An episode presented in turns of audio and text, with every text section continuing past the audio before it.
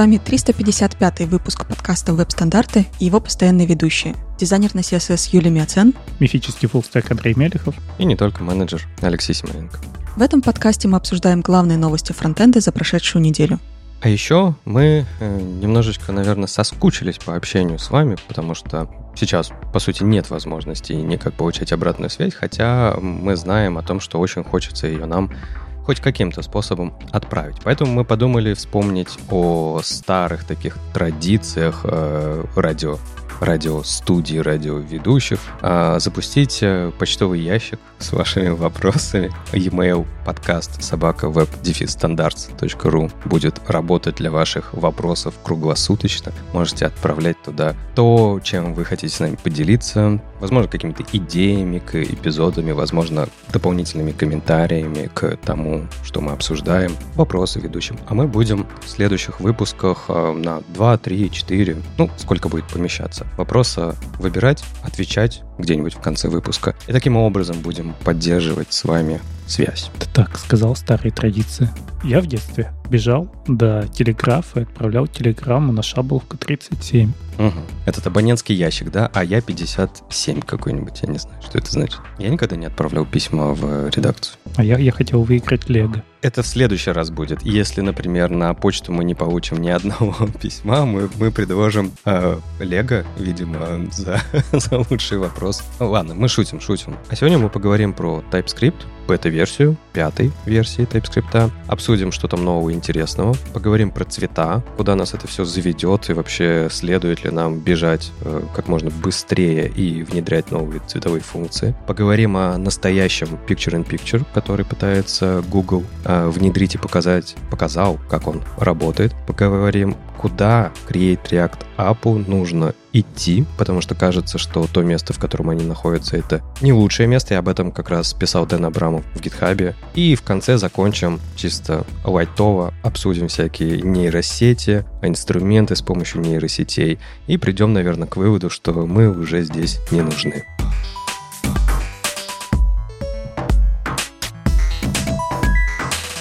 Давай уже переходить к новостям, потому что тут ведь э, TypeScript у нас появился новенький, свеженький, но такой немножко в бета-версии. Да, это пока еще бета, но в нее завезли то, что я очень ждал в версии 4.9, оттуда это отстрелили, в версии 5.0 оно появилось, это декораторы прежде всего. Не, ну сначала скажу, что уже про это все написали, Никита Дубко написал у себя классный пост, поэтому можно почитать. Максим Соснов писал, и, наверное, еще кто-то написал, но на самом деле есть официальная статья от Даниэля Розевассера, где все и перечисляется. И, конечно, декораторы там стоят на первом месте, потому что одно из самых ожидаемых. Ну, не знаю, вот вы ждали декораторы в TypeScript? И я нет. ну, я честно скажу, что я и не особо пишу на TypeScript, да, то есть не то чтобы я прям активный пользователь TypeScript, но сама по себе концепция это же важно. А, то есть она нужна в, сложных интерфейсах, да, когда ты проектируешь систему, особенно для команд, больших команд, которые будут работать. Насколько я помню, это удобная парадигма для этого всего. Но для больших команд, да, мы тоже пользовались вот теми старыми декораторами, угу. которые были экспериментальные ты можешь довозить немножко функциональности, делать декоратор, которым человек декорирует свою функцию, у него там хоп, и появляется какой-нибудь логер. Ну это же вот как э, раньше, а, насколько помню, как примеси, да, же работают? Ну что-то похоже. Да, да. А в чем особенность, то есть э, реализации декораторов пятой версии? Я правильно понимаю, что это уже созвучно с э, тем, что в спецификацию закладывают э, в язык? Да, в этом и особенность, что теперь у нас появляются декораторы, которые уже появились в ECMAScript. Ну, в спецификации, конечно, не в реализации. Угу. А до этого у нас в TypeScript были экспериментальные декораторы, которые много лет там лежали, они очень сильно устарели, они несовместимы с текущей спецификацией. Так что вот сходу взять старые декораторы и перескочить на новые не выйдет, потому что там нет, например, декораторов для параметров. Ну, кто писал на том же самом Насте, знает, да, что ты там можешь какой-нибудь там декоратор request положить, у тебя параметр автоматически получит в себя значение реквеста. Так, так нельзя больше. У тебя есть парам... декораторы для функций, декораторы для классов, но не для параметров. Вот здесь-то почему мы ждали? Даже не потому, что мы их используем или не используем, а потому что есть решения, которые завязаны на старые декораторы, и очень интересно, что с ними сейчас будет. А что с ними будет? Они, они сломаются сразу же после релиза или как? Там будет обратная совместимость, обратная поддержка? Да, есть обратная совместимость. Ты точно так же можешь у себя включить Legacy декораторы и продолжать жить с ними, но нужно же понимать, что когда-нибудь ее отключат. Угу. То есть это временное решение для того, чтобы у тебя все сразу не сломалось. Ты можешь включить Legacy декораторы, можешь включить их на уровне какой-то папочки. Например, в корне у тебя работают новые, а дальше ты указал, вот дальше компилируй уже по-старому. Но ты должен переезжать. Угу. И как будут переезжать все эти решения, которые были написаны, это и Angular, и Nest. Я не знаю, очень интересно.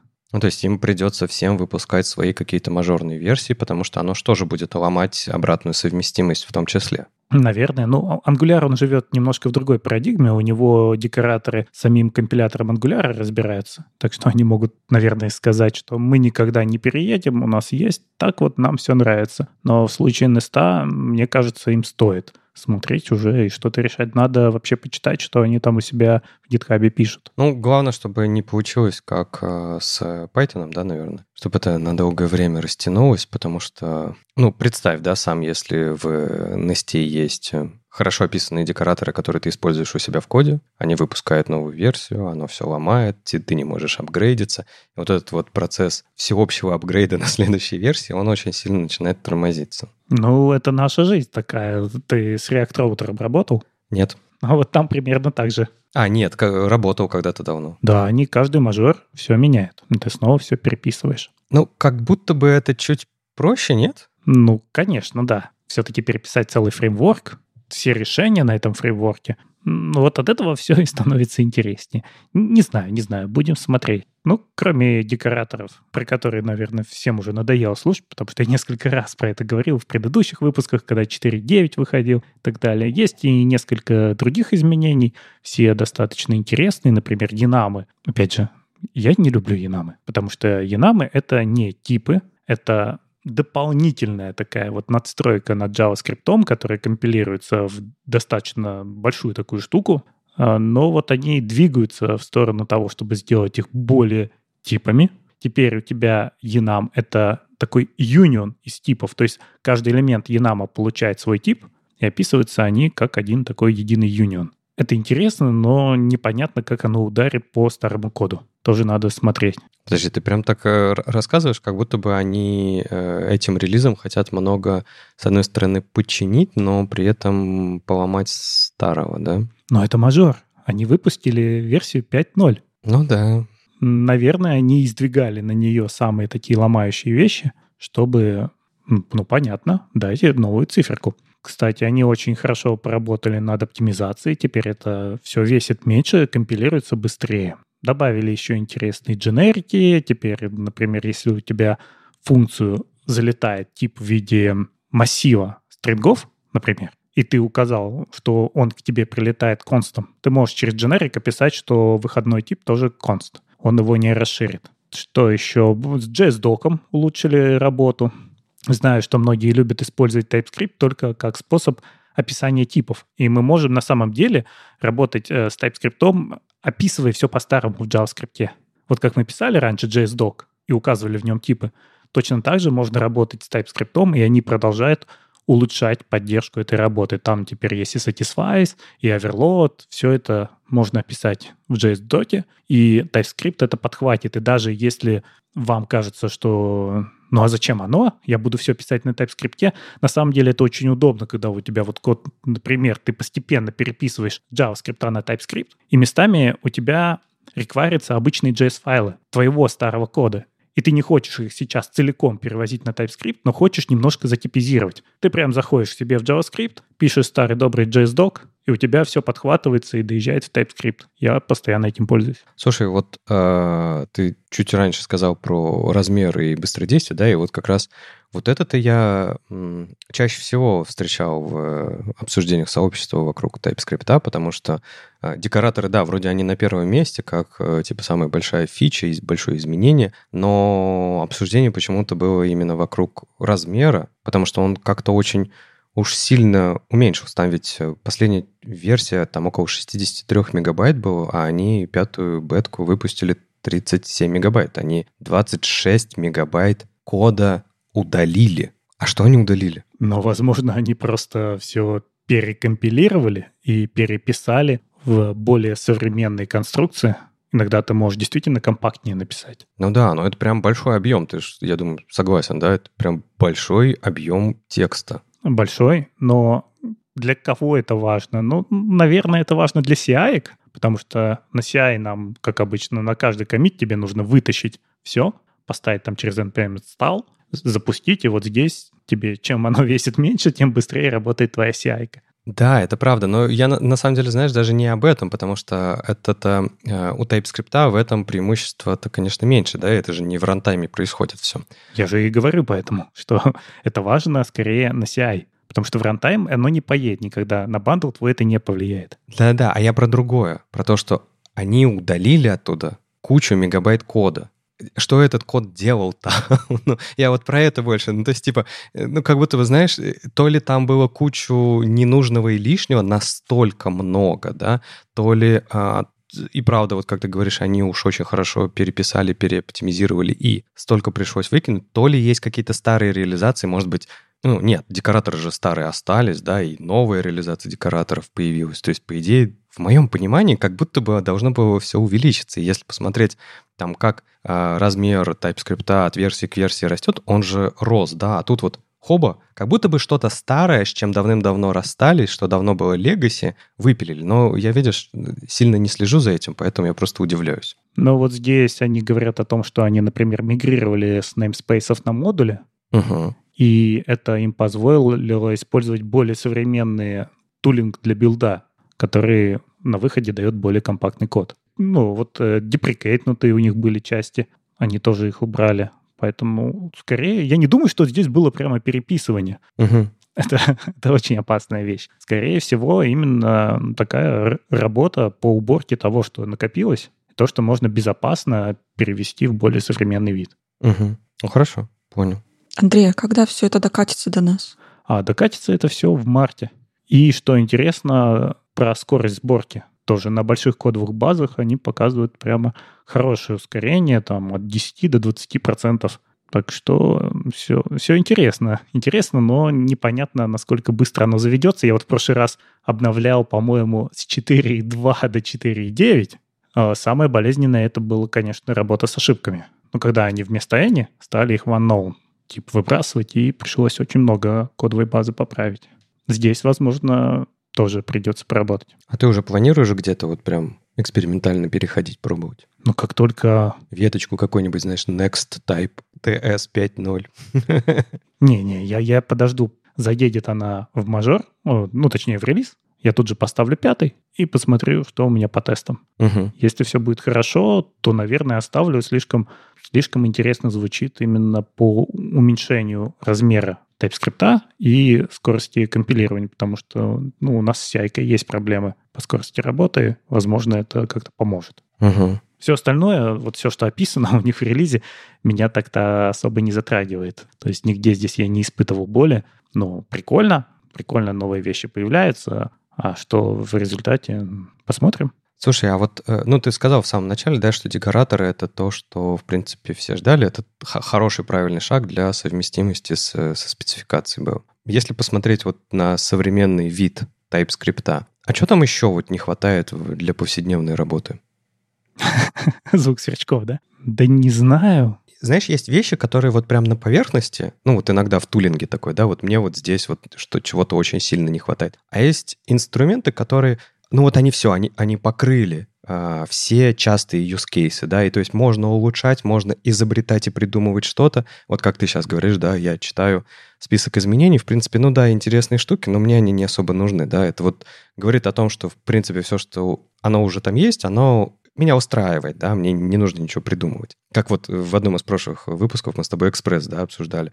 А что там, ну, что, что с ним делать? Он, он решает все задачи. Можно там минимально что-то подпиливать, но в целом как бы это все хорошо. Так вот, как как тебе кажется, на твой именно взгляд, TypeScript, он уже в таком состоянии находится, что, в принципе-то, все, что надо, он решает, или вот есть какие-то прям боли? Мне кажется, где-то с четвертой версии он хорошо стабилизировался, и дальше нам только довозят новых приятных вещей, без которых можно жить, с ними лучше, но я не чувствую, чтобы чего-то такого большого ждали. И знаешь, они же сами говорили, что их парадигма это не быть чем-то большим, чем анализатор статических типов.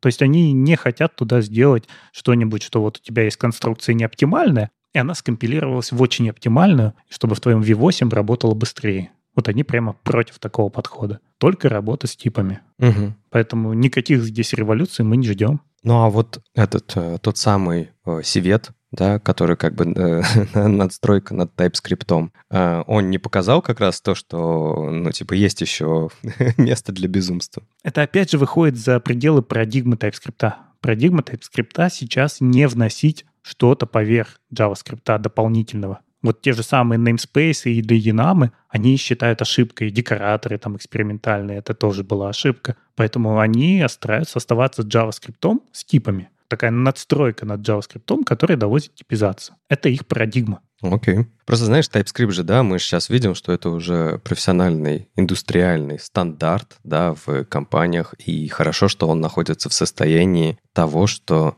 ну вот он, он условно развился, да, в нем все, что есть, все, что надо, плюс-минус, да, там такое идет итерационное улучшение каких-то частей его. И, в принципе, все, идите, используйте и все такое, потому что в какой-то момент, ты, я думаю, помнишь, да, TypeScript, когда появлялся, это же там, типа, революция раз, революция два, там, типа, ты меняешь мышление, меняешь подходы к разработке, и, типа, очень много изменений TypeScript вносил в повседневную жизнь разработчика, да? А сейчас, ну, да, все хорошо, работайте дальше.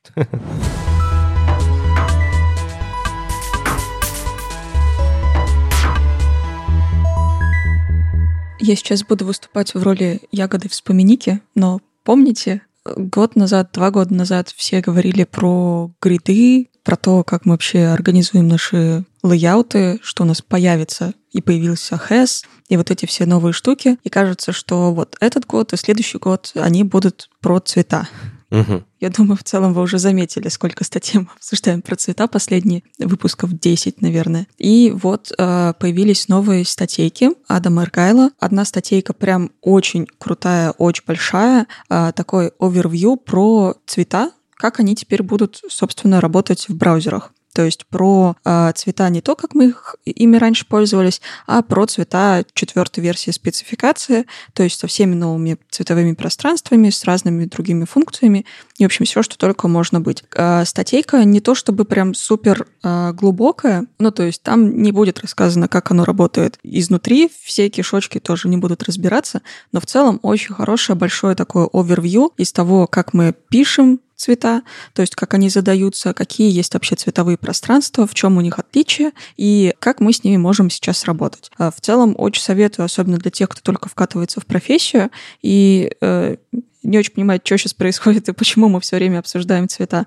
Ну и в целом, наверное, будет полезно почитать всем, кто тоже немножечко э, отстал и не заметил, что у нас много всего появилось, все сессии про цвета, и вообще все обсуждают цветовые пространства. Вы читали? Вам понравилось? Вообще у меня куча сомнений в голове, потому что, э, то есть вот когда мы обсуждаем разные способы заведения цветов, все звучит логично, понятно, да, то есть типа мониторы, другие, да, плотность другая, там, цветопередача другая, мы можем типа давать более правильные оттенки выбирать, да, это хорошо для дизайнеров, это хорошо для, не знаю, глаза человека и так далее, и так далее. Потом я вот смотрю вот на этот э, дурацкий веб-альманах, ладно, не дурацкий, отличный веб-альманах, где как бы 49% людей используют GGBB, да, э, нотацию записи, и у тебя там в пятерке, в принципе, это RGB, RGBA, и разные вариации, да, и все. И вот первое то, что мы обсуждаем, что могло бы появиться, да, это HSLA, и у него 0% использования на сайтах. Ну, то есть это, понятное дело, это не, не, не 0 сайтов, да, используют этот формат, э, часть сайтов используют. Просто в статистике это настолько ничтожные данные, что даже они, ну, 0 перешагнуть не могут. Ну, там 0 с чем-то, да, может 0.1, может 0.2, я не знаю, надо посмотреть внимательнее. И то же самое про все ХВБ, ОСЧ, лабы и все остальное. И вот как ты думаешь, вот ты сейчас даже сказала хороший поинт про новичков, да, если вы только вкатываетесь в профессию, обратите на это внимание. А что новички должны вот сделать? Ну, то есть, типа, они вот видят вот такую картину, и они понимают, что, да, с одной стороны, круто, когда э, разработчик хорошо понимает свой инструментарий, да, понимает а, все вариации, все способы работы с цветами, да, для того, чтобы если вдруг к нему придет дизайнер, который захочет что-то чуть больше обычного, он мог это реализовать. Но даже дизайнер, дизайнеру сложно с этим прийти, да, потому что мы говорили, что и Figma, по-моему... Говорили, говорили. Figma не поддерживает почти ничего. Figma не поддерживает, да. Ну, то есть, типа, кажется, что мы находим настолько на начальном этапе развития этой всей истории, что никак с э, лайаутом, да, с гридами флексами какое-то время назад, да, а как будто бы еще на несколько шагов раньше. То есть мы готовим, по сути, все, все техническое оснащение в спецификациях, э, во всех остальных местах, чтобы где-то в будущем как будто бы начать этим пользоваться. Но вот мне вот интересно, какой вот должен быть переломный момент вот у нас, разработчиков, дизайнеров, когда мы выкидываем у себя из головы RGB как хекс, да, как способ заведения цвета, и начинаем использовать что-то другое. А зачем выкидывать? Ну, вот раньше ты пипеткой ткнул в этом фотошопе, цвет скопировал, да? Сейчас ты в фигме цвет скопировал. Зачем тебе, как разработчику, здесь думать о чем-то ином, чем RGB? То есть пока у тебя не появится рамок, что ты вот уперся и в них и дальше не можешь никак в RGB работать. Вот тогда, наверное, и мы перейдем дальше. Собственно, вопрос а, абсолютно правильный. И Адам Эргайл не то, что написал статейку с Overview, он еще пошел в фигму и решил у них, собственно, пообсуждать эту тему. Я надеюсь, что он все-таки нашел правильного человека, потому что мы всем твиттером пытались ему помочь. Давайте поможем Даше найти кого-нибудь в фильме ответственного за цвета. И надеюсь, что он все-таки нашел нужных людей и смог э, с кем-то пообсуждать. Но, в общем, кажется, что Google заинтересован в том, чтобы Figma тоже э, немножечко подумала в сторону цветов. Возможно, им нужна какая-то помощь, а возможно, просто нужно до, до них донести, что это действительно важно, и мы хотим, чтобы цвета там тоже были, помимо RGB. А Google это зачем? Чтобы все эти статейки, которые они пишут про цвета, можно было как-то применять. Не, ну, наверное, вот это вот общее технологическое развитие, что, типа, в принципе, технологии нужно двигать вперед и все такое, скорее всего, в, э, идея это всегда в этом, да, потому что какой процент людей сейчас может сам самостоятельно оценить, что ему не хватает цветового пространства в, на его экране? Ну, наверное, как бы пока еще нету такой проблематики в голове у большинства людей, да, то есть, типа, наверняка есть дизайнеры или даже веб-разработчики, которые это лучше понимают и глубже, не знаю почему, да, или у, у, у них глаз хорошо это подмечает, либо еще что-то по каким-то другим причинам. Но в целом ты прав же, Андрей. Люди просто тыкают пипеткой и берут э, то значение, которое им подставляется в хексе. И пока это не изменится, а вы вспомните, да, там же, э, вот, например, если, как мы раньше тыкали, совсем раньше, да, это был ну, я тыкал, по крайней мере, в фотошопе, да, и там вот эта вот панелька, она содержала помимо хекса э, SMIC значение и RGB значение. И вроде вот он, RGB, бери эти цифры. Но вот, типа, Зачем? Во-первых, это неудобно всегда было, да, потому что они находятся в трех полях, да, RGB, тебе надо это копировать просто в три раза дольше, чем тебе скопировать хекс цвет. И, и там нету никакого вот другого формата взять этот цвет. И сейчас, видимо, с фигмой та же самая история. И это, мне кажется, очень долгий процесс будет. Но вопрос зачем? Потому что ты вот как раз ЦМИК вспомнил, да? С ЦМИКом все было понятно. ЦМИК тебе нужен, когда тебе нужно идти это и печатать и там иначе не работает. А здесь, где тебе жмет обычный хекс? в цветовых пространствах, в, этом расширенном цветовом пространстве P3, вот, которые следующие появляются. А, а много ли у тебя устройств, где можно работать в этом пространстве? Ну, меньше, понятное дело, но тем не менее процесс-то идет, да. У нас не... Давай вспомним. Я просто помню, когда появлялись, э, как они, мониторы ретина, да, повышенная плотность, все, все дела, оно же до сих пор не повально присутствует, да. Это не каждый монитор у тебя с повышенной плотностью пикселей, но тем не менее вроде как в э, обиход разработческий, это уже как бы улеглось. Да, ты понимаешь, что у тебя может быть картинка 2x, 3x, 4x, и тебе нужно ее правильно подготовить. Ну, то есть все окей, но я тоже согласен, процесс, время, которое ушло на это, оно было большим. Ну, здесь еще момент про то, что зачем это, например, нужно фигме и дизайнерам, потому что ну, вы как разработчики, которые работают с вебом, когда ты пишешь full-time код для веба, понятное дело, на что ты ориентируешься. Но дизайнеры делают сайты, а помимо этого у нас есть еще приложения как на Android, так и на iOS. И iOS все устройства в целом уже давненько поддерживают P3 цвета, и когда ты смотришь у себя макетик в фигме и сравниваешь с тем, что разработчик сделал, ну, это вообще разные вещи. Собственно, почему бы не начать использовать новые цветовые пространства.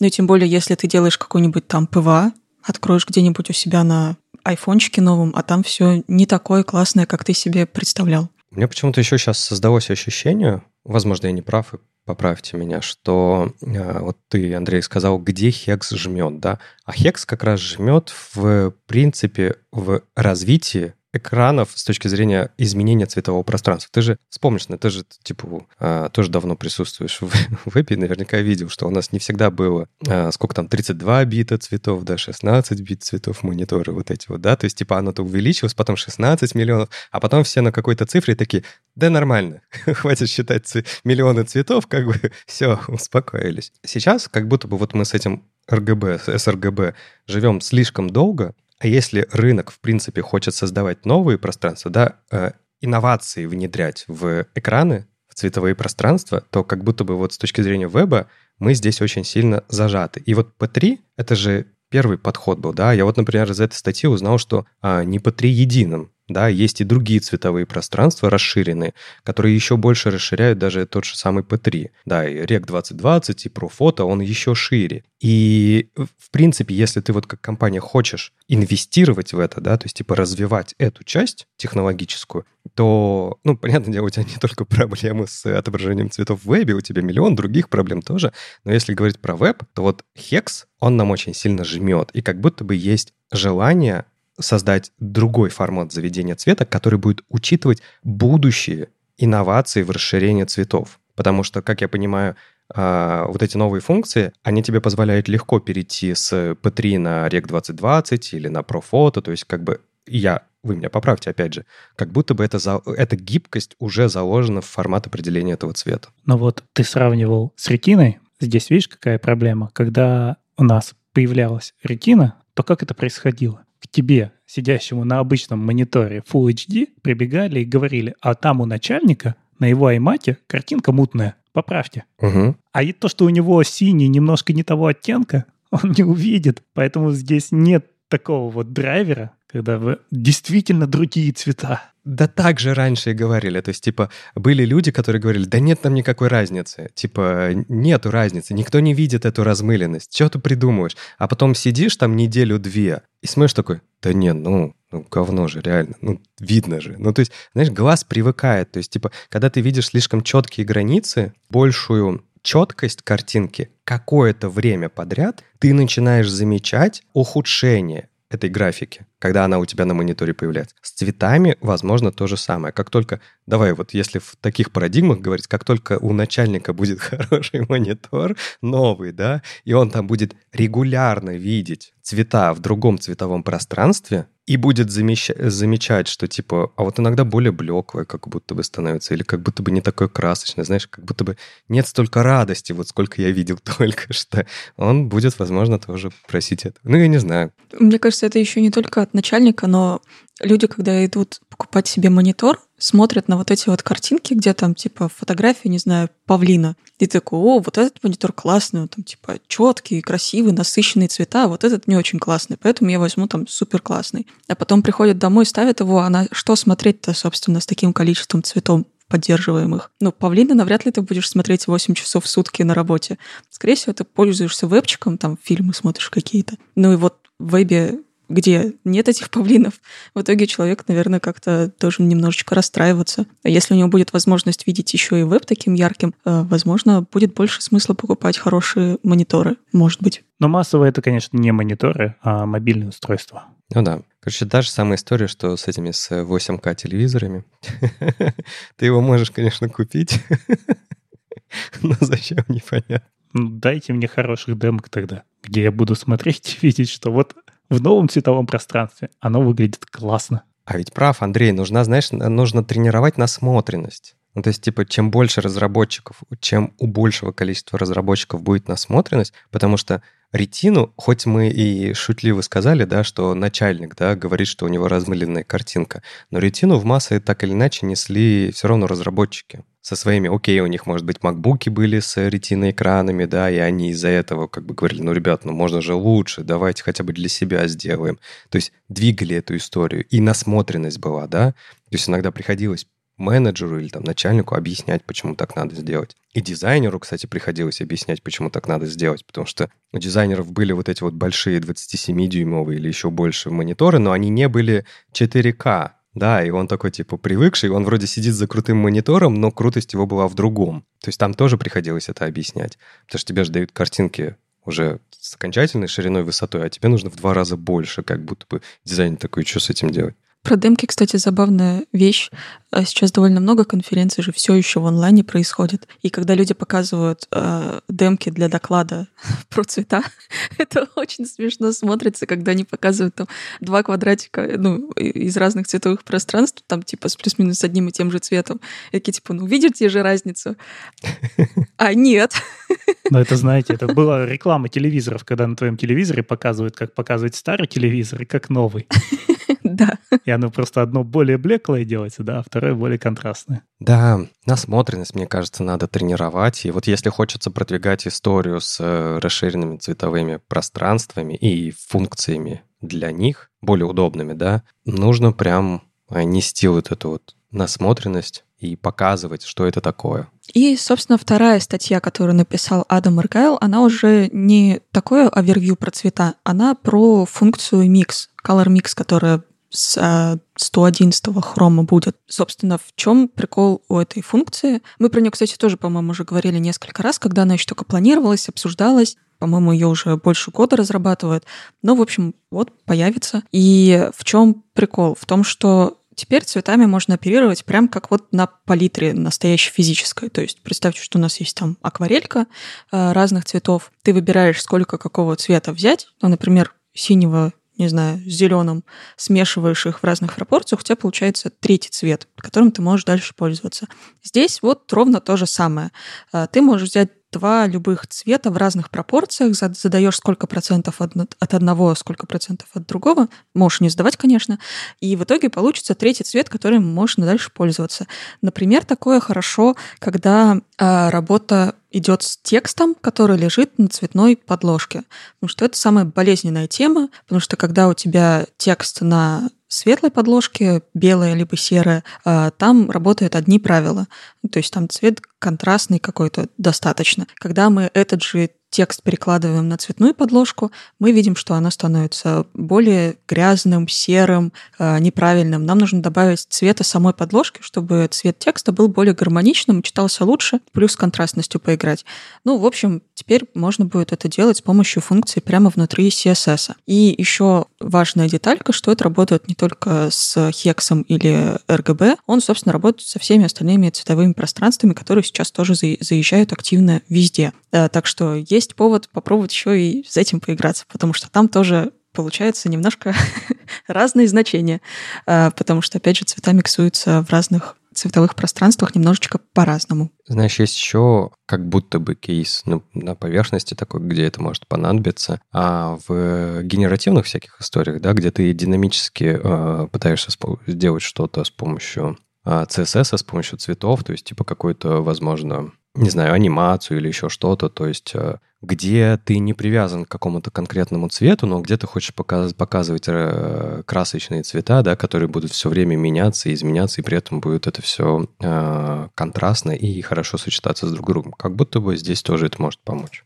Кстати, про генеративное. Вот у меня давно в голове идея, я не понимаю, почему никто этого еще не сделал. Что менять цвета чуть-чуть постоянно и на EB смотреть, что сработает лучше сделать такой сайт, который постепенно меняется, ну там, не знаю, в течение года, и чисто по результатам метрик выбрать цвета. Так подожди, а, а ты не думаешь, что у тебя нет? Вот это эксперименты, это вообще сложная штука, да? А вдруг искажение будет из-за времени года? Типа зимой тебе ближе синие оттенки, а весной теплые.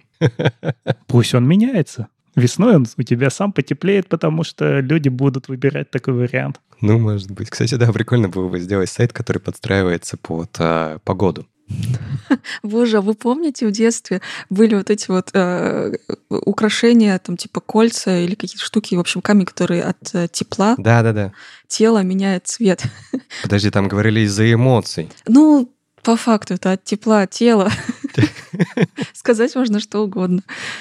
Вот, можно было попробовать сделать такой же сайт. Прикладываешь руку к монитору, у тебя там просто... И заряжаешься.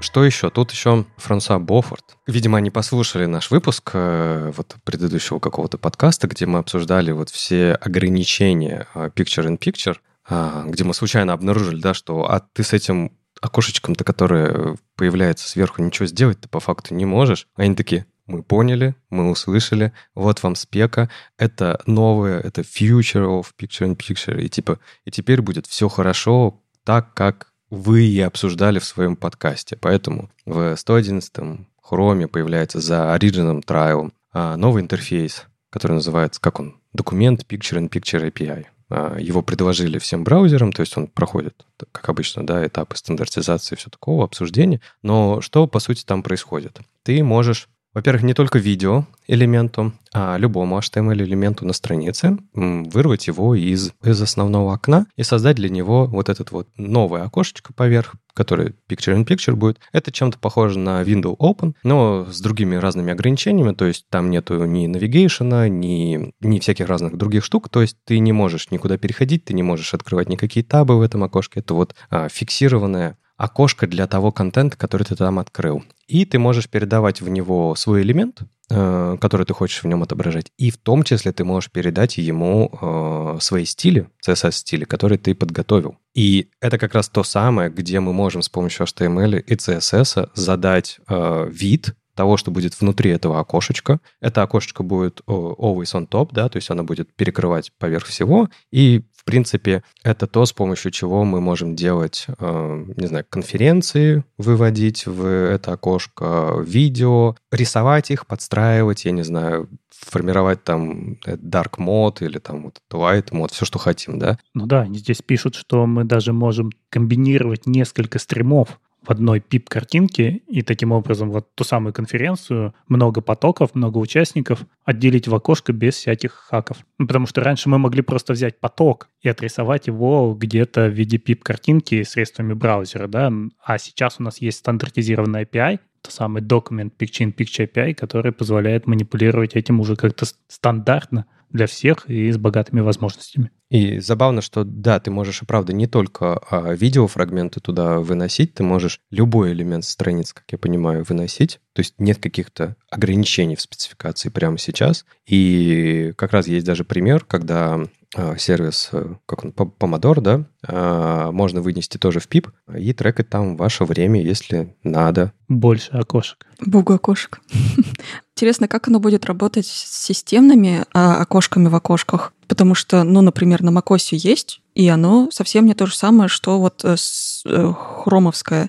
То есть ты можешь открыть с помощью правой кнопки мыши а, от картинку в картинке в хроме, и она будет совсем не та же самая, чем которая нативная а, макосевская. Интересно, они собираются как-то это сращивать, потому что они по функционалу-то абсолютно разные, но макосевская, она стикится к экрану, к разным углам, ее то можно смахивать, вот это вот все делать, а хромовскую нет. Но тут вопрос, э, какое API у macOS, потому что там, скорее всего, ты можешь передать только стрим, и ты не можешь сделать вот эту богатую работу с документом. Нет, подождите, в Chrome, э, на, на Mac, вот в 111 Chrome, я э, сделал себе Original Trial и смотрю на него прямо сейчас. А, все работает, то есть это и правда вот это окошко, но это окошко не в маковском интерфейсе, то есть там нет вот этих трех кнопочек, ничего. То есть это Мгм. а внутри браузера вот этот вот слой пипа, который как бы тебе дали возможность эм, самому собрать, да, скажем так, с помощью HTML. А, но как он как он действует, будет сложно сказать, потому что правой кнопкой, когда нажимаешь на эту часть, там открывается то же самое Chrome меню, ты можешь там заинспектить это все, у тебя открывается developer tools, тузы обычные. А, как будут вызываться здесь алерты и всякие такие штуки, я сейчас сказать не могу, но мне кажется, это тот же самый Windows, Windows Open, то есть это как бы окошко, которое у тебя отпочковалось от основного окошка, но оно соединено, да, то есть оно не находится в своем каком-то со- совсем изолированном пространстве. Так Юля же про это и говорит, что у Мака есть еще своя система, как ты можешь видео отбросить в такое же маленькое окошко, но с ним это никак не совместимо. Да, как будто бы. Кстати, есть ощущение, что вот эти вот пипы, ну, то есть то, что у тебя есть вот такое именно окошко, оно вдохновлено как будто бы арком, потому что в арке же есть вот эти вот мини-окошки, которые стилизованы типа попроще. Ты, собственно, там что-то поделал, сразу закрыл, то есть там нету системы вкладок и всего такого. Как будто бы немножко похоже. Ой, а знаете что? А я ж прямо сейчас могу вживую, вживую это потестить. Я, а, я такой, я ж просто нажал на кнопочку Toggle Picture in Picture, да, он мне открыл вот это вот окошечко в Windows, а, и все хорошо. А я такой подумал, а вы ведь и правда говорите хорошие отдельные вещи. А что, если я его закрою, этот пип, нажму правой кнопкой на видео и скажу ему Picture in Picture из системного меню? И знаете, что происходит? А он открывает Picture in Picture системный, без интерфейсов вот этих вот все, то есть другой, вот этот обычный, где только видео есть, и все. А ты его можешь закрыть и открыть вот тот вот toggle picture in picture, но открыть оба ты не можешь. Вот как бы функция пропадает, потому что видео-то перемещается, элемент видео перемещается, а когда ты его нажимаешь, ну, у тебя же Windows Open, вот этом, ты же тоже на него можешь правой кнопкой нажать, там видеоэлемент, там тоже появляется в выпадайке на Маке Picture in Picture в системном меню, ты его нажимаешь, он у тебя просто возвращает это окошко обратно на страницу. Но им приходится перехватывать это поведение, то же самое, как иногда у тебя работает, что первый правый клик выводит новое меню, а за ним второй правый клик выводит уже системное маковское меню. Да, Так что здесь, возможно, им придется бороться с тем поведением, которое дает система, потому что в системе это добавили, так как этого не было в браузерах. Либо оно было такое, ну, где как. Видишь, интереснее всего будет посмотреть, как это будут реализовывать в Safari, если будут, да, потому что уж они-то не будут оставлять вот эту вот какую-то многозначимость, да, то есть они, ну, либо так, либо так, наверное, ну, то есть что-то, наверное, будет доработано этот э, API, потому что обсуждают его они все вместе, как обычно, но будут они реализовывать или нет, непонятно. Может быть, они и прирастят тогда API до уровня того, что в Chrome смогут использовать системное уже меню, а не рисовать свое стандартное Windows. Я, кстати, кажется, только что поняла, зачем было бы такое а, окошко с не только видео, а вот все, что захочешь туда впихнуть, чтобы туда впихнулось. Это ж как э, по факту Zoom. Ну, то есть у тебя может быть окошко с видео, ну, понятное дело, потому что это для видео, но ты можешь туда же еще и чатик вывести, и чтобы не переключаться между окошками, еще и чатик за собой таскать. Да, либо реакции, да, либо еще что-то. Ну, то есть, типа способов, а, что придумать-то много, да, просто у тебя, ты, ты это все не можешь вынести в пип прямо сейчас. Угу. Кажется, еще раз повторю, да, кажется, послушали все наши э, кейсы про то, что нам неудобно и что надо исправить, и вот э, пробуют предложить новый API, будут обсуждать, посмотрим, куда это двинется. Надеюсь, они позовут на эти обсуждения Spotify, и они тоже сделают свою окошечко. С плеером. Да. Но видишь, в примерах-то они показывают помодоро, как будто бы они к ним пришли и такие, типа, ну вот смотрите, как классно будет. Я не знаю, почему они взяли этот пример. Боже, если Spotify такое сделает, то они могут стилизоваться в стиле Винампа. Но опять же, у тебя в мате есть стандартный плеер, в который это все прорастает, ты его можешь кинуть наверх в этот таскбар и оттуда управлять хоть Spotify, хоть э, iTunes. Ну, это не так классно. А если у тебя такое плавающее окошко там с альбомчиком, в смысле с э, кавером альбомчик, будет приятнее. и закрывает у тебя здесь у тебя видео, здесь у тебя музыка. И для работы, ну, покупайте супер широкие мониторы. Два, а лучше три.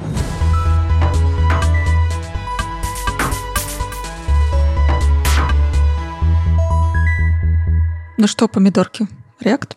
Тут Дэн Абрамов написал программный такой пост. Не знаю, можно ли это называть постом, потому что это все-таки на гитхабе, в комментариях. Я разрешаю, если что. Так мы же уже договорились, что GitHub — это соцсеть. Да, да, но просто смотрите, там было обсуждение про то, что а давайте в Create React App встроим вид, и вот где-то в середине этого обсуждения Дэн Абрамов написал такую длинную-длинную телегу про будущее Create React App.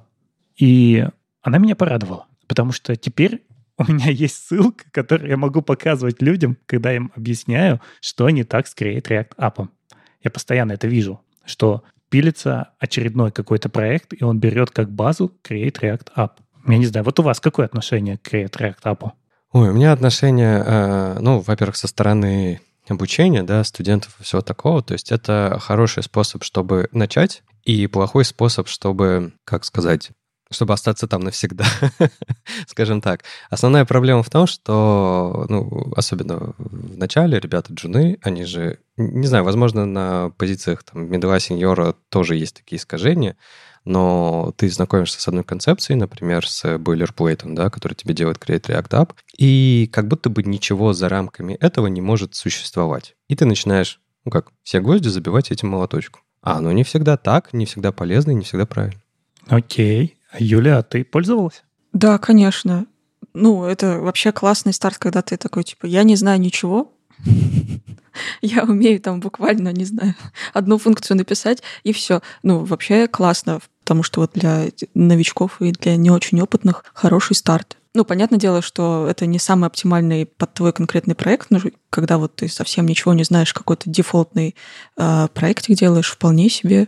Ладно, в чем проблема? Да, действительно, когда ты не знаешь, как собрать сайт на React, то сам React вынужден был сделать что-то, чтобы показать, чтобы ты не читал большую такую портянку, там вот поставь веб-пак, прикрути к нему бабель, потом вот это, потом тебе ничего не работает, и ты уходишь. Нет, они сделали консольный инструмент, ты пишешь там create React App, хоп, и у тебя создался какой-то базовый проект, в котором ты можешь работать.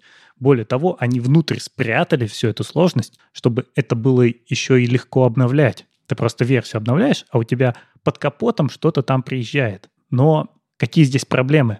Основная проблема React App в том, даже не то, что там все это спрятано, запаковано, и очень сложно туда подлезть, а в том, что он делает сайты, которые рендерятся на стороне клиента. И он ничего из коробки не дает для того, чтобы сделать нормальный современный сайт, который будет собираться на сервере, возможно, делать статическую генерацию, а потом как-нибудь чуть-чуть доделываться на клиенте. Вот этого просто нет внутри. Он сделан не так. И получается, что по-хорошему ты должен идти и смотреть на фреймворки сразу же. Вот как только ты научился делать на Create React App, и у тебя побежал React, ты понял, как он работает, дальше ты выбираешь какой-то фреймворк, и в нем уже работаешь. А сам инструмент, он такой, ну вот действительно для обучения. А его стали активно использовать. И все упираются в его возможности. Потому что люди на нем уже собрали что-то, а потом поняли, так, а что-то нам жалуются. Кто у вас страничка-то белая, когда вы туда заходите? А как же нам это прикрутить? А дальше делают что-нибудь, поставить, например, какой-нибудь э, там папетир, на нем собрать и положить статику, на которую сверху запустить уже бандл из реакта. И это не единственная проблема. На самом деле Дэн поднимает и остальные важные проблемы в том, что в принципе это все растет от того, что React — это не фреймворк, это библиотека. Он не дает тебе роутинг, он не дает тебе работу с данными, он даже не может разбить твой бандл на отдельные кусочки. Если у тебя страницы, например, часто деплоишься, то ты все время собираешь новый бандл, и люди его все время выкачивают. React тебе не даст из коробки возможности, что вот это вот меню, оно годами не меняется. Отдели его в отдельный чанк. Этого ничего не будет, он про это не думает, потому что это библиотека. Но при этом это еще и экосистема все-таки. Это экосистема, вокруг которой родились фреймворки. И среди них нужно выбирать. И в чем еще проблема? Опять же, вот хорошо подсвечивает здесь Дэн. Это waterfall, что как у тебя работает сайт на React, который вот сделан именно на Create React App, классический сайт. У тебя белая страница, загрузился бандл, бандл отрисовал компонент, компонент зафетчил данные, по этим полученным данным он отрисовал новые компоненты, которые снова зафетчили данные и побежали, побежали, побежали. В то же время хороший сайт, сделанный по классической технологии, он бы еще на сервере собрал все нужные данные, подготовил бы, направил бы на клиент и за один раз отрисовал все как надо. Но здесь этого ничего нет. Просто потому, что это выходит за границы того, что должна делать библиотека. И в итоге они приходят к вопросу, а что же нам делать с React Как мы можем его сделать лучше? Вот здесь перечисляется пять вариантов. Сделать новый фреймворк. Первый вариант. То есть превратить Create React App в фреймворк. Добавить туда генерацию на стороне сервера, добавить туда статическую генерацию, сделать классный фреймворк. Но, во-первых, это огромная работа. Во-вторых, она фрагментирует сообщество, потому что что произойдет? Вот у нас сейчас есть разные уже варианты, к которым мы привыкли. Это и Next, это там Gatsby у кого-то и так далее, да? Remix опять тот же. И тут вам говорят, а есть настоящий фреймворк на React, который делает Facebook. Вот он самый правильный, потому что он от авторов React. И вроде бы это будет уже неправильно. Ну, не хотят в эту сторону они двигаться, потому что понимают, что и сил не хватит. И не хотят вот, вот этого состояния, что они скажут, вот это самый правильный фреймворк. У React другая позиция. Мы делаем классную библиотеку, супер гибкую, а на ней собирайте, что хотите. Второй вариант. Задеприкейте Create React App и поддерживать только темплейт на вид. Это, кстати, интересно, да? Вот многие теперь говорят, что, может быть, действительно с вида начинать. Ну, здесь они тоже видят э, проблемы, что для некоторых вариантов развития это будет слишком сильно прибито к виду, и ты не сможешь сделать что угодно. Ты уже привязан к варианту с вид. Это они не хотят. Третий вариант. Вообще задеприкейтить React App и говорить, выбирайте фреймворки. Вариант нормальный, но тут э, очень сложно объяснить, а почему вообще убили Create React App?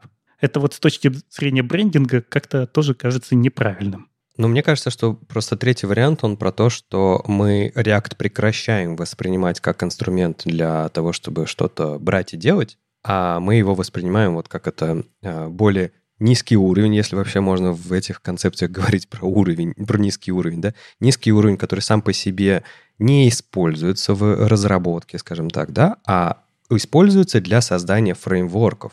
Да, то есть типа React — библиотека, которая используется для создания современных фреймворков, поэтому идите в первую очередь используйте фреймворки. Да? Как подход, ну почему бы нет, но это просто меняет, э, как это, парадигмы, да, какие-то. Но и тут проблема. Если ты хочешь сделать сам, ты уже... Тебе негде будет посмотреть. Тебе придется смотреть, как сделаны на этом очень сложные фреймворки. Возможно, ты делаешь что-то очень простое — и здесь Create React App — это такая штука, в которой ты можешь посмотреть простой вариант для того решения, когда тебе просто надо отрендерить на клиенте. Ну, подожди. А, ну, не, React, не React же единым. А нужно ли им покрывать вообще все запросы на рынке? И делать это простым и понятным и с решением от себя. Ну, не обязательно тебе что-то простое делать на React в принципе. Но они не хотят бросать людей, которые хотят делать очень простые вещи. Ладно, хорошо, поехали дальше. Да, четвертый вариант. Выбрать один фреймворк и сказать, мы работаем с ним. Есть э, тоже не хотят в эту сторону идти, потому что, а как, ну как ты скажешь, вот этот вот фреймворк на рынке самый лучший, и мы работаем только с ним. Это, в принципе, нехорошо, как это отзовется в сообществе, плюс непонятно, а действительно, а завтра другой фреймворк стал самым лучшим. И что делать? Перепрыгивать на другой фреймворк? Или давать этому фреймворку больше денег, чтобы он стал получше? Ну, какое-то недоброе решение на самом деле. Хотя мы вот это вот чувствуем э, во всей этой ситуации с Next, когда React стал очень сильно совмещать работу с Next. Вот там люди из React перешли в Next и так далее. И мы все такие, хм, кажется, что React выбрал Next как основной фреймворк. Но официально Дэн говорит, что этого они делать не хотят. И пятый вариант, который они выбрали, это превратить Create React App в лончер. То есть как это будет работать, скорее всего вы запускаете CRA и NIT, и дальше появляется список из фреймворков, которые они считают хорошими, совместимыми с React, и ты говоришь, создай мне новое приложение на Next. У тебя создается приложение на Next. Ну и там один из вариантов — это тот самый темплейт на вид, с которого все началось. Что, может быть, просто сделаем нормальный шаблон на Вите, а не будем учить Create React App. Знаешь, вообще вспоминаю э, то, как это все развивалось. Ну, не совсем это, но почему-то очень похожие аналогии с Ruby on Rails, если ты помнишь. А, ведь там тоже было все очень многосложно и все такое, и нужен был вот, как это называется, шаблонный генератор, да? Генератор шаблонов ну, по сути, Create React App, он генерирует шаблон, но он генерирует его один, а вот в рельсах, по сути, как бы сразу задавали то, что ты можешь использовать этот э, движок и дальше, да, то есть ты, типа, можешь создавать э, еще одни компоненты, где тебе создается вот этот вот крут, да, то есть, типа, контроллер, моделька, view для нее, там все раскладывается правильно по папочкам, прописывается дополнительно в роутер и так далее, и так далее. То есть это инструмент, который тебе вот позволяет быстрее набирать код, скажем так, именно эм, структуру кода, да, который ты уже наполняешь каким-то своим контентом, да. И там тоже в какой-то момент времени можно было выбирать и там э, ORM-система, да, а что ты выберешь для себя ORM-кой, или там еще какие-то вещи. Мне кажется, пятый путь, он самый правильный, и он очень похож на то, что в вебе уже делали в других областях. В этом нет ничего такого. И абсолютно, мне кажется, на мой взгляд, хороший подход, где перестать смотреть на Create React App как на э, шаблон, который вот генерится простой, да, а как инструмент, который позволяет тебе быстро набирать структуру в том фреймворке, который ты хочешь использовать. Да идеально. Тут единственный вопрос, наверное, как попасть в этот курируемый список фреймворков. А не надо, мне кажется, нужно сделать э, модульную систему, что вот, опять же, как в рельсах это было, ты мог написать свои, свой, свои шаблоны. То есть ты мог к нему подложить э, свой, свой кастомный. То есть, типа, вот я так завожу вот эту вот крутую инфраструктуру, например, и типа так я ее развиваю. И для больших проектов это будет окей, потому что они напишут себе э, шаблончики, то, как они все это держат у себя, как они заводят компоненты, как они раскладывают это все по местам, как они добавляют в роутинг и так далее, и так далее. И люди смогут использовать этот тулинг в первую очередь, да, для быстрого набора кода в той инфраструктуре, которую они себе заложили. Да, но здесь-то какое предлагается решение? Ты пишешь npx, cra и init, что-нибудь такое. Угу. У тебя выкатился cra, он выдал тебе список готовых фреймворков, ты выбрал, на каком фреймворке создать, и у тебя создалось. И вот в этот список будут попадать те фреймворки, которые прошли какой-то отбор, что React считает их хорошими. А можно же целый магазин запустить с темплейтами. Не-не-не, это не шаблоны приложений. Нет, да, понятно, что это не шаблоны, но вот э, просто самый такой простой способ использовать Create React App, ну, типа шаблон, чтобы потестировать, что это вообще такое, начать там как-то обучаться. Помимо того, что вот сам выбираешь фреймворк, можно же сделать прям магазин шаблончиков, типа я хочу там чтобы все на сервере было, но чтобы потестировать тебя там сразу шаблончик подтягивается совсем уже предустановленным. Там, или я хочу все настроить сам, поэтому вот задавай мне дальше вопросы, какой фреймворк, может, что-нибудь там еще поспрашивать. Мне кажется, что э, ну, то есть, типа, в любом случае будут дефолты, ты абсолютно прав, и будет список, состоящий из, каких, из какого-то предподготовленного, да, от э, самими мейнтейнерами React App, вот этими вот шаблонами, да. Но нужно, как это всегда делается, да, нужно создавать э, прозрачный процесс э, попадания туда с э, какими-то стейджами, с э, правильным описанием того, как туда попасть, э, кто это поддерживает, потому что это же все деньги, да, то есть, типа, никто же не будет пилить в свободное время поддержку для какого-то нового фреймворка. Ты ее можешь предложить, ты ее можешь ментейнить, а при соблюдении определенных э, правил, определенных, я не знаю, штук, мы ее включаем к себе, да, но ты ее мейнтейнишь, но мы ее можем, типа, предлагать, да. Мне кажется, вот этот вот прозрачный процесс э, создания новых шаблонов и включения их в список дефолтов э, можно создать. Это нормальная идея. Ну ладно, это дело десятое. Во всей этой истории мне больше всего нравится, что вот официальный можно сказать, ответ от React, что то, как работает сейчас Create React App, это не то, как веб должен работать. Вы не должны рисовать пустую страницу и дальше waterfall на нее все загружать. Вот они прямо говорят, что на самом деле наша задача сделать так, чтобы максимально использовать Web API, чтобы все работало максимально эффективно, быстро, удобно для пользователя. И то, что вот сделано в Create React API сейчас, это было сделано только для быстрого старта, чтобы люди посмотрели, как это вообще в принципе может работать на клиенте. но не то, как оно должно оставаться дальше.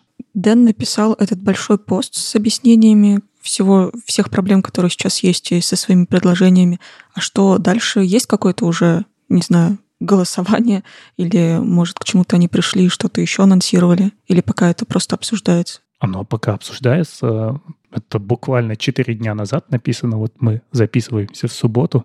Прошло не очень много времени. И дальше все еще спорят. Поэтому какое будет принято решение, мы не знаем, но он говорит, что команда склонилась именно вот к этому варианту, и мне он нравится, честно. То есть, действительно, я бы хотел вот именно так и устанавливать, что я бы видел список того, что считается нормальным сейчас в сообществе, выбрал нужный, поставил и на нем развернул свой сайтик. Если надо, я могу покопаться глубже и найти другие решения. Но вот сходу стартануть и быстро поставить и увидеть, что сейчас есть и ремикс, и Next, и вид, и какой-нибудь там Astra. Это хорошо. Слушай, но ведь ты правильно же, да, сказал, что это все вообще, все, в принципе, все, что происходит вокруг Create React App, это следствие того, что они в какой-то момент не решили создавать фреймворк, свой собственный фреймворк на базе этого всего. Да. А почему? Может быть, у них просто не хватило на это сил, потому что изначально они делали библиотеку, которая решала задачи Фейсбука, как отрендерить это на клиенте. А Facebook, опять же, на бете, это же все-таки PHP. Подожди, но ты хочешь сказать, что в Фейсбуке они просто используют эту либу и все, и не создали вокруг этого какую-то экосистему использования этих библиотек в определенном формате, что могли бы назвать фреймворком. Нет, я говорю о том, что в Фейсбуке это все, конечно же, есть, но оно не готово для того, чтобы отдать это наружу. Оно слишком завязано на задачи Фейсбука, на то, что это огромная социальная сеть, которая на бэкэнде использует PHP, и шаблоны поэтому не могут, скорее всего, они рендерить там на JavaScript, а как-нибудь добавляют где-то кусочно интерактивность, и уже вот это вывозят на клиент. Угу. Ну, резонно, согласен.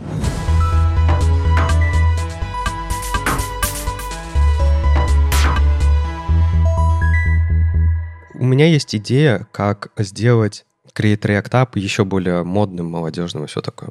Если принять тот факт, что, скорее всего, они склоняются к пятому варианту, да, когда Create React App — это лаунчер, то мне кажется, что правильно будет внедрить туда использование чат GPT и просить Create React, React App просто, типа, создавать что-то с нейронками, и ты, ты говоришь, создай мне Create React App, он такой тебе делает, он такой, а ты ему говоришь, а теперь добавь туда поддержку SSR, а теперь перепиши это все на вайте, а теперь добавь туда next. И он такой тебе хоба, хоба, хоба, хоба, и вот уже звучит э, молодежно, и как вот в 23-м году все правильно делать. И ты бы доверял таким результатам? Не знаю. Ну, тут, знаешь, точно нужны были бы тесты, потому что как это проверять еще я не знаю. А, типа, упадет оно или нет завтра, да? По крайней мере, это было бы современно. То есть для тебя программист будущего — это человек, который сидит и вот так голосовые команды отдает. Ну подожди, а ты видел, что, например, а, у нас же есть как это называется, кли, э, кли инструмент для тестирования HTTP Py, да? который позволяет тестировать э, в консоли э, разные API, ну, когда тебе надо, да, потестировать. И у них есть в том числе десктопное приложение, где они GUI вокруг этого KLI построили, такой красивый, удобный, где ты можешь, ну, когда ты вот много активно тестируешь API, да, когда тебе это нужно делать, они туда внедрили тоже нейроночки, чтобы тебе не писать вот эти запросы постоянно, а ты им говоришь там типа создай пост-запрос э, к localhost, типа с тремя рандомными блок-постами для того, чтобы я проверил. Он такой тебе хоба разворачивает это все в запрос. Ну, вот, применения ИИ в тулинге для программистов. Я уже представил кабинет QA, где заходишь, а все что-то бормочут, а они просто и туишки пишут. Нет, ну не обязательно же голосом. Голосовые помощники тоже могут в текст ну, то есть писать можно прям по клавиатуре, прям как раньше было. Это мы, я правильно понимаю, это мы медленно перешли на нашу э, финальную тему этого выпуска. Это что делать с AI-инструментами, когда они нас всех заменят? Это все твои великолепные подводки. Ну так еще, когда же они нас за заменят? Э, Юль, э, все, фигма все, сама рисует сама по себе? Да, за денежку. Ну, подожди, денежку, э, как это, работодатель всегда кому-то денежку платит. Вопрос, это будет человек или инструмент.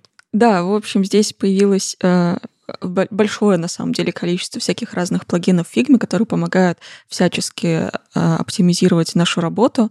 И один из таких самых модных, наверное, это Magician, а, просто потому что они, кажется, везде разрекламировались и сделали красивый лендос, что он стал очень популярным. Там все еще доступ по white-листам, но когда ты, собственно, попал и получил свой код, ты все равно должен заплатить денежку и дальше, в общем, пользоваться этим плагином. А что он делает? У него есть три режима, и это как раз те самые три режима в одном в одном плагине, которые вот прям нужны. А первый генерирует иконки. Там прям такой очень простенький UI, где ты в полюшко пишешь э, «хочу иконку юзера не знаю, с бабочкой. И он тебе генерирует четыре рандомные подходящие под описание иконочки. А эти иконки потом, собственно, перегоняются в вектор, и ты дальше с ним можешь продолжить работать. Второй режим — это изображение. Собственно, то, что мы уже привыкли видеть. Пишешь там, не знаю, котик с собачкой обнимаются на цветочке, и вот тебе э, генерируется четыре, опять же, изображения. Не знаю, почему у них по четыре сейчас. Надеюсь, они дальше как-то расширят, потому что выбирать довольно сложно, хочется побольше. И третий режим — это тексты. Прям пишешь типа рекламный текст для холодильника на сайте какого-нибудь онлайн магазина. И вот он тебе генерирует описание, прям этот холодильник самый лучший для таких-то пользователей, бла-бла-бла, он там умеет то-то, то-то, то-то, что тоже довольно прикольно. Если, наверное, более подробно описать задачу, то, наверное, он получше будет писать. Я в такие штуки не пробовала, попробовала только какие-то общие абстрактные вещи у него попросить. Он в целом справляется. Но это один из а, огромного количества плагинов. Есть еще гигантское количество. Да, ну, я так понимаю, это не то, что он за тебя хороший текст напишет, а это, наверное, для того, чтобы твои макеты выглядели более естественно, что там тебя не лорем ипсум, а какой-то вот текст именно в той тематике, под которой, если у тебя сайт про холодильники, то там и будет написано про холодильники, пусть это и будет какая-то ну, в целом билиберда общая такая, а не конкретные модели. Да, да, я сомневаюсь, что это прям для написания текстов конечных каких-то. Хотя, наверное, можно использовать как какой-то образец, с которым дальше можно работать. Например, какие-нибудь заголовки, хедеры там продающие. Вполне себе можно попробовать э, попросить плагин нагенерить тебе какое-то количество и с ними дальше работать. Но, конечно, это не финальное готовое какое-то решение, которое можно просто потом закинуть на сайт, и оно будет хорошо опять же, отрабатывать, потому что там довольно много воды, и качество не самое лучшее. Ну вот и в целом мне выглядит так, что это все не замена человека, это такой помощник, чтобы и картинки примеров не гуглить, а тем более у них там эти всякие могут быть копирайты, и те же самые иконки могут быть позже отрисованы лучше, и понятнее, но сначала мы хотим... Ну, вот здесь у нас слева будет бургер, и поэтому, когда он свернется, у нас будет полосочка из иконок. Вот я как бы примерные иконки сейчас накидал. Такая, такая помощь, она нужна. Но разве это замена дизайнера? Не, ни в коем случае. Я не верю, что можно будет прям так легко заменить. Но это вообще классный помощник в плане, что когда мы работаем над каким-то продуктом, особенно долго, немножко замыливается и взгляд, и, собственно, в целом мы становимся немножко biased, мы знаем обо всех ограничениях, и вот такие штуки могут помочь набрасывать идеи. Ну, то есть они тебе генерируют какое-то количество абстрактных идей, которые тебя могут э, подтолкнуть что-то сделать дальше. Или там скрестить э, одно решение э, этого плагина с другими и в целом получить какой-то результат. Но он такой не один, э, к счастью, потому что у него не то чтобы очень классное качество на данный момент. Есть довольно много других, они почти все платные, либо триалка а дальше платный период, которые делают уже более классные картинки. Генерация аватаров особенно вообще суперская, прям очень хорошо сейчас получается. Я не знаю, какую они опишку используют, но получается прям очень хорошо. А с векторными иконками не так все классно, видимо, потому что пока что в вектор не очень получается работать. Получается все равно какое-то растровое изображение, которое дальше трассируется в кривые, но это кривые, опять же, полностью огромный большой шейп, там сложно что-то как-то подвигать, поработать с этим. Ну и текстовые плагины, естественно, вообще топовые, особенно когда каким-то образом оно работает с какими-то из версий чат GPT, и в целом точно так же можно описать, типа, напиши мне там 10 описаний э, для товаров магазина, вставить в макет и пойти тестировать на пользователях, они даже не заметят, что что-то э, это не настоящий какой-то макет. На картинках надо посчитать пальцы, во-первых, во-вторых, попросить нарисовать двуручный меч. Да ладно, ты, ты придумываешь ограничения, да, то есть, типа, а, мы, например, у нас уже полгода в блоге, в академии все картинки рисует нейросеть. Без постобработки дизайнером? Без постобработки дизайнером. А вы смелые. Но, но вы же все равно выбираете, наверное, из кучи вариантов. Конечно. Конечно, это же не так, что ты типа один запрос написал и все э, проехали. Во-первых, как бы там долго подбирали э, правильный набор запросов, э, что нужно не забывать уточнять, да, и про белый фон, и про всякие другие штуки, которые нам нужны были, да, именно. Вот, и, конечно же, там в генерации он генерирует много глупостей, но иногда эти глупости очень смешные и подходят. Ну, потому что это же... Давайте по-честному, да, есть все-таки продукт, где ты делаешь оформление продукта, и там важно не ошибиться. А есть, например, просто иллюстрация к тексту. Да, текст написан э, человеком все еще. Ну, как минимум, в конце концов. Ты уверен? Не, ну как это? Рыба может быть написана не человеком, но финальная часть, конечно же, редактором. И мне кажется, вот большинство инструментов, которые сейчас создаются с помощью э, разных нейросетей, которые включают Э, в разные продукты, они помогают в том числе справиться вот с этим синдромом э, чистого листа, когда многим людям тяжело начать с пустого листа, да, то есть вот что-то задачу. А когда у тебя уже есть какой-то контент, он может быть глупый, может быть местами не тот, но он, скорее всего, даст тебе возможность проще начать, такой, сейчас я исправлю или там типа подправлю что-то и все такое. Плюс, мне кажется, все равно применение с точки зрения тулинга а, то есть с точки зрения того, как мы, разработчики, не только разработчики, дизайнеры, менеджеры, можем свою работу делать быстрее, да, применение огромное количество, потому что тот же самый пример тестирования, да, вот я говорю про HTTP, а не только в нем проблема, да, когда ты занимаешься тестами, а, часто тебе нужно очень много а, тестовых данных, мог данных. И раздражает же их генерировать все время. А тебе на самом деле хочется, чтобы они плюс-минус были а, похожими на реальные. И, например, почему бы это не отдать нейронке? Да пускай она их генерит. Ну, тебе какая тебе разница, что там в моках будет? Главное, чтобы плюс-минус похоже на живые было. И вот нейронки супер с этим справляются. И вот другие такие вещи, то есть вспомогательные, знаешь, забрать рутинные задачи. Это вообще круто. Я на самом деле вот на неделе читал новость в где в Verge, по-моему, о том, что Microsoft в Teams, в созвоны внедряет, по-моему, GPT 3,5 или 4 даже, я уже не помню.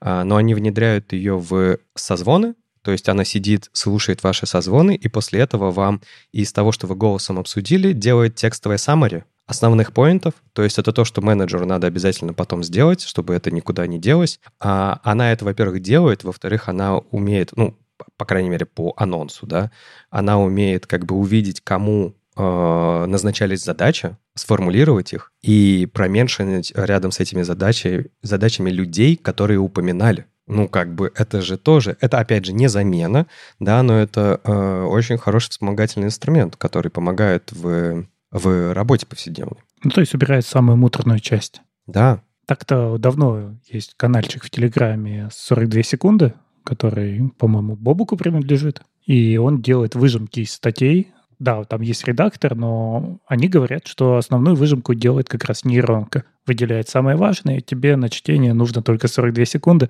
чтобы быть в курсе. И если хочешь глубже почитать, вот тебе ссылка, иди и читай. Еще хочу поделиться такой штукой. Ну вот мы сейчас говорили про генерацию, чего бы то ни было а, с помощью описания, либо взять то, что есть, и переструктурировать, написать короткое summary. А, но вот, например, есть а, один еще из плагинов для Figma, Undo, который позиционирует себя как Copilot для дизайнеров. А, и он как раз что делает? Ты ему докидываешь какое-то количество своих артбордов. А, например, ты делаешь а, какой-то продукт, состоящий из карточек, например, и ты, собственно, всех их выделяешь и говоришь, а теперь сделай мне вот похожее по этому всему. И он тебе генерит какое-то изображение, которое с интерфейсом, конечно же, которое немножечко похоже на все вот это вот вместе, перенимает э, палитру, какие-то композиционные штуки и выдает тебе какой-то результат. И вот такие штуки, кажется, тоже довольно прикольные в плане, что ты сам контролируешь, что ей идет на вход. То есть на чем она должна воспитаться, так сказать. Э, набрал каких-нибудь своих референсов и сказал, вот теперь по этим референсам создать другие референсы, которые будут не принадлежать никакому из дизайнеров. Ну, вот здесь как раз и ответ. Где оно нас не может заменить, это когда надо сделать что-то новое. Конечно. Потому что оно может скомпилировать и сделать похожее, но придумать полностью оригинально новую идею,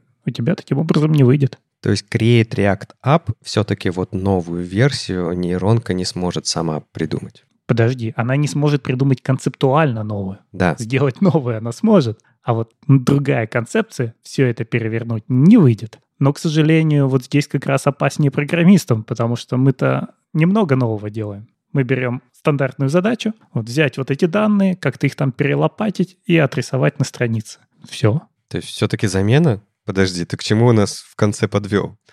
Я к тому, что дизайнерам здесь, наверное, меньше стоит бояться, но, опять же, только тем, которые на таком, на высоком уровне работают, которым нужно... Инженер. Почему инженер-дизайнер такой есть? Да. Ну, в каком-то смысле. Но я имею в виду не базовые задачи решают, там, сделай мне новую иконку, а должны рождать новые концепции. угу. А вот базовые задачи, да, скорее всего, Опять же, зачем мне вот фон тосом, да? Я вот могу взять вот этот инструмент и сделать себе иконку. И для моих задач маленьких мне не очень хорошие иконки и хватит за глаза. Главное, чтобы я понял, что там дискета дорисована, значит, она мне подойдет на сейф. Угу. Но здесь единственное, конечно, с качеством, ну, все не так классно. И да, для кого-то вполне себе зайдет. Типа, я не хочу платить дизайнеру или я не хочу платить разработчику, и кого-то из них заменю. Ну, решение это в целом норм с точки зрения бизнеса. Только потом мы в следующих этих а, анализах веба за прошедший год получим такие результаты, что просто вообще волосы будут вставать дыбом у всех, мне кажется. Ну, не знаю, посмотрим. Но вот, например, хорошую выборку из базы данных, мне кажется, нейросеть сможет сделать лучше, чем начинающий или даже средний разработчик. Типа какой-нибудь SQL-запрос правильный составить? Да, да, чтобы вот у тебя там не перегрузить всякими плюс одинами, особенно когда там хорошая такая вложенность. Я думаю, для нее это ну, достаточно простая работа. А его потом можно проанализировать и дописать, если что-то не так. Это, знаешь, можно это запрос. Напиши мне запрос э, там, к базе данных, к нескольким таблицам, соедини их так-то, так-то и все такое. Он тебе выдает результат, а ты ему такой, а теперь сделай, чтобы это было быстрее. Потом э, он тебе выдает результат такой, а теперь еще быстрее. И вот пока, пока она будет выдавать тебе результат, ты будешь заниматься, так сказать, оптимизацией запроса. Все, DBA, все не нужны, получается? Ну, не знаю. Не знаю, наверное, нужны, потому что, опять же, я согласен очень с твоей мыслью о том, что это хорошая штука для старта, чтобы у тебя уже что-то появилось, даже какой-то сложный запрос у тебя появился, потому что ты тогда сидишь и голову чешешь, да, а как же это вытащить-то вообще? Вот. А дальше так посмотрел, ну вот здесь не очень, но вот здесь я знаю, как это можно, и уже допилил в нормальный. Ну, кстати, про концептуальное новое. Что-то одно-то все-таки получилось у сеток сделать концептуально новое люди с невероятным количеством рук и пальцев. Такого не существует в природе. Ну, как сказать, если вспомнить э, фильм с Арнольдом Шварценеггером, вспомнить все, то кажется, что уже было такое. Опять же, художники, вот то, что не сможет сделать нейросетка, наверное, да, художники использовали эти приемы, чтобы тебе, например, создать ощущение, что что-то не так в каком-то месте. Это вот как этот, как ночной дозор, там одна рука, нет, не в ночном дозоре, э, как же оно называется я забыл, где препарируют. Но там одна рука вывернута в другую сторону, и ты когда смотришь, тебе кажется, что-то не так. А потом ты понимаешь, что он специально нарисовал неправильно пальцы, чтобы вот в это место обратить твое внимание. Это как раз работа человека. Урок анатомии, я вспомнил. Угу. Потому что он это задумал, да, а нейросеть, она вот, у нее нет души, она не задумывает ничего, она просто выдает результат, да? Мне, кстати, кажется, что было бы классно прикрутить все эти нейронки вместе к всяким конструкторам сайтов, и ты запускаешь какую-нибудь рекламную кампанию, там же обычно нужно несколько вариантов, их потестировать, там отстрелить те, которые не очень конверсионные, оставить какой-то один, и просто делаешь один нормальный лендос с дизайнерами, с разработчиками, все это классно описываешь с редакторами, а потом говоришь, а теперь на основе этого нагенери мне 10 других и запускаешь все это. Вот это, кажется, было бы прям круто. Угу. Да и вообще сейчас вот связь разных нейронок, оно все больше и больше превращается в какие-то вот общие продукты, потому что там а, кто-то пишет. Сейчас же э, видели, наверное, на Твиче запустили э, этот самый э, бесконечную трансляцию, которая генерит нейросети. И там чат GPT пишет сценарий, а другая нейросеть рисует э, картинку по этому сценарию, еще одна нейросеть переводит это в видеоряд, а, ну, типа какие-то взаимодействия оцифровывает, и вот это все выкладывают в а на Твиче стримят активно, то есть в видеопоток, и собираются это делать в течение года. А что там с пальцами? Ну, там, не, там, там рисовка-то простая довольно, но там же смысл не в этом, а в том, что они продолжительное время нейросети сами что-то делают и показывают тебе, а люди сидят и смотрят на это. Зоопарк с нейросетями. Да-да-да. Так, а Леша, ты скажи, вот у вас тогда появилась ли такая специальность, которую вы обучаете, как оператор нейросети? Но ведь кто-то же должен, вот ты говоришь, вы для блога делаете картинки с помощью нейросети, а не с помощью приглашенного какого-то иллюстратора кто-то разобрался, написал текст и продолжает писать тексты, по которым происходит вот эта генерация. Их нужно правильно составить, чтобы получилась хорошая картинка. Фактически это оператор. Ну и потом отсмотр. Да, и отсмотр хорошего варианта. Ну, там, это же блог, это там редакция есть, там контент-менеджер это все делает, а редактор это все верифицирует, выпускает. Вот а они сами пошли, да и разобрались. Потому что вы могли бы обучать людей уже специальности оператор нейросети. Ну, мне кажется, что правильнее было бы показывать как раз, как это внедряется в тулинг и как это использовать, то есть для ускорения, да. Вот мы говорили про всякие шаблонные бойлерплейты, это же тоже про ускорение, да? Тот же самый Create React App, он же не про что другое, это про то, чтобы как побыстрее взять, вот написать структуру, чтобы не было вот этого чистого листа, когда ты не знаешь. Это хорошо очень в обучении. И мне кажется, чем больше тулинга будет появляться, в котором будут э, внедрены какие-то и инструменты в них, тем больше мы это будем показывать во время обучения. То есть часто этого не так много именно в таком базовом для фронта виде. Да, это вот все только начинается, мне кажется, э, развиваться в этом. Если бы мы обучали тестировщиков, QA-щиков, да, там, мне кажется, я бы уже с удовольствием пошел бы и показал бы кучу инструментов, как это можно все э, с нейросетями делать быстрее и лучше. Но мы обучаем фронтов. А тот же самый Copilot, показывайте. Не знаю, кстати. Мне кажется, нет. Но Copilot — это же платный инструмент. Тут же в этом еще проблема основная. Ты не можешь говорить, что типа, ну, там, иди плати денег и что-то делай. Но при этом, когда есть какие-то лайвы общие, да, мы, конечно, рассказываем об этом, что есть такое. Точнее, знаешь, отвечаем. Вот это хорошая штука, э, джуны и вот люди, которые хотят э, попасть в профессию, для них вообще-то искусственный интеллект э, — это больное место, потому что из всех мест им говорят, что да вы не нужны, вас заменят а, нейроночки и все такое. И они спрашивают, конечно же, а меня нейроночка правда уже заменил? Правда? Чтобы вы понимали, они это спрашивают вот э, все 10 лет, пока мы строим академию. Они спрашивали немножко раньше в другом формате, заменит ли меня тильда, заменит ли меня Webflow и все такое. Сейчас как бы у них э, страх перешел на нейронки. Бедные вообще джуны сейчас, ну в плане люди, которые пытаются обучиться только профессии, то есть предджуны, потому что заходишь в какой-нибудь YouTube, тебе просто в каждом ролике говорят, что ты сидишь на диване, давай стань айтишником, иди учиться. Приходишь в IT, начинаешь учиться, тебе говорят, да ты вообще тут не нужен, у нас есть нейросети, они все за тебя сделают.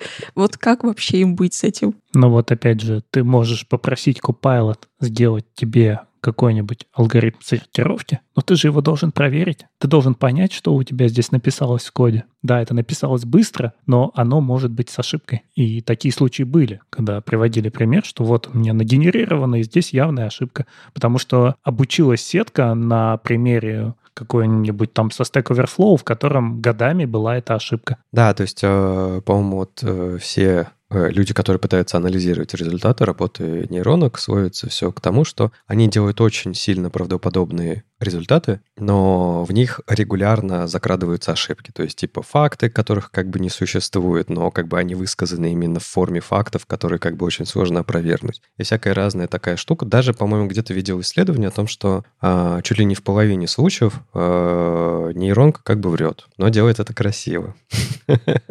Блин, так недалеко до генератора теории заговоров. Да, я думаю, да. Ой, да, я, я, если честно, давайте закончим вот на этой мысли сегодня э, подкаст. Я видел э, ролик, где-то ходит, я не знаю, фейк это или нет, возможно, я сейчас буду распространителем фейков, а может быть, это и не фейк, не знаю. Но я видел, как человек где-то минут пять убеждал чат GPT, что 2 плюс 2 равно 5. И он убедил ее. И более того, он э, убедил ее таким образом, что он попробовал воспроизвести этот результат в других формах, то есть, типа, попросил ее текстом 2 plus 2, типа, сколько будет и так далее. Она ему в итоге сказала 5. И все, так это же ужасно. Для того, чтобы бы, то есть если нейросети переобучаются, да, то их можно научить не только хорошим. Ну, то есть они все ближе к человеку. Блин, ну да. Но они же могут соглашаться с тобой переобучаться неискренне. Потому что я видела такие же скриншоты, когда э, молодой человек писал, собственно, пытался убедить, что 2 плюс 2 — это 5. Она говорила «нет». Он говорит, но моя жена говорит, что 2 плюс 2 равно 5. И что ему ответил этот чат GPT? Да, конечно, ну раз твоя жена говорит, то это точно 5. Но я не уверена, что она сказала это искренне. Подожди, а у, у нейронки может быть искренность? Мне кажется, должна появиться.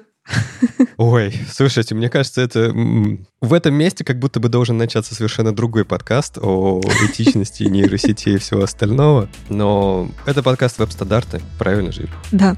С вами был 355 выпуск подкаста веб-стандарты и его постоянные ведущие. Дизайнер на CSS Юлия Мяцен. Мифический фуллстек Андрей Мелехов. И не только менеджер Алексей Симоненко. Слушайте нас в любом приложении для подкастов или на ваших любимых платформах. Не забывайте ставить оценки и писать отзывы. Это помогает нам продолжать. Услышимся на следующей неделе. Пока. Пока-пока. Пока. -пока.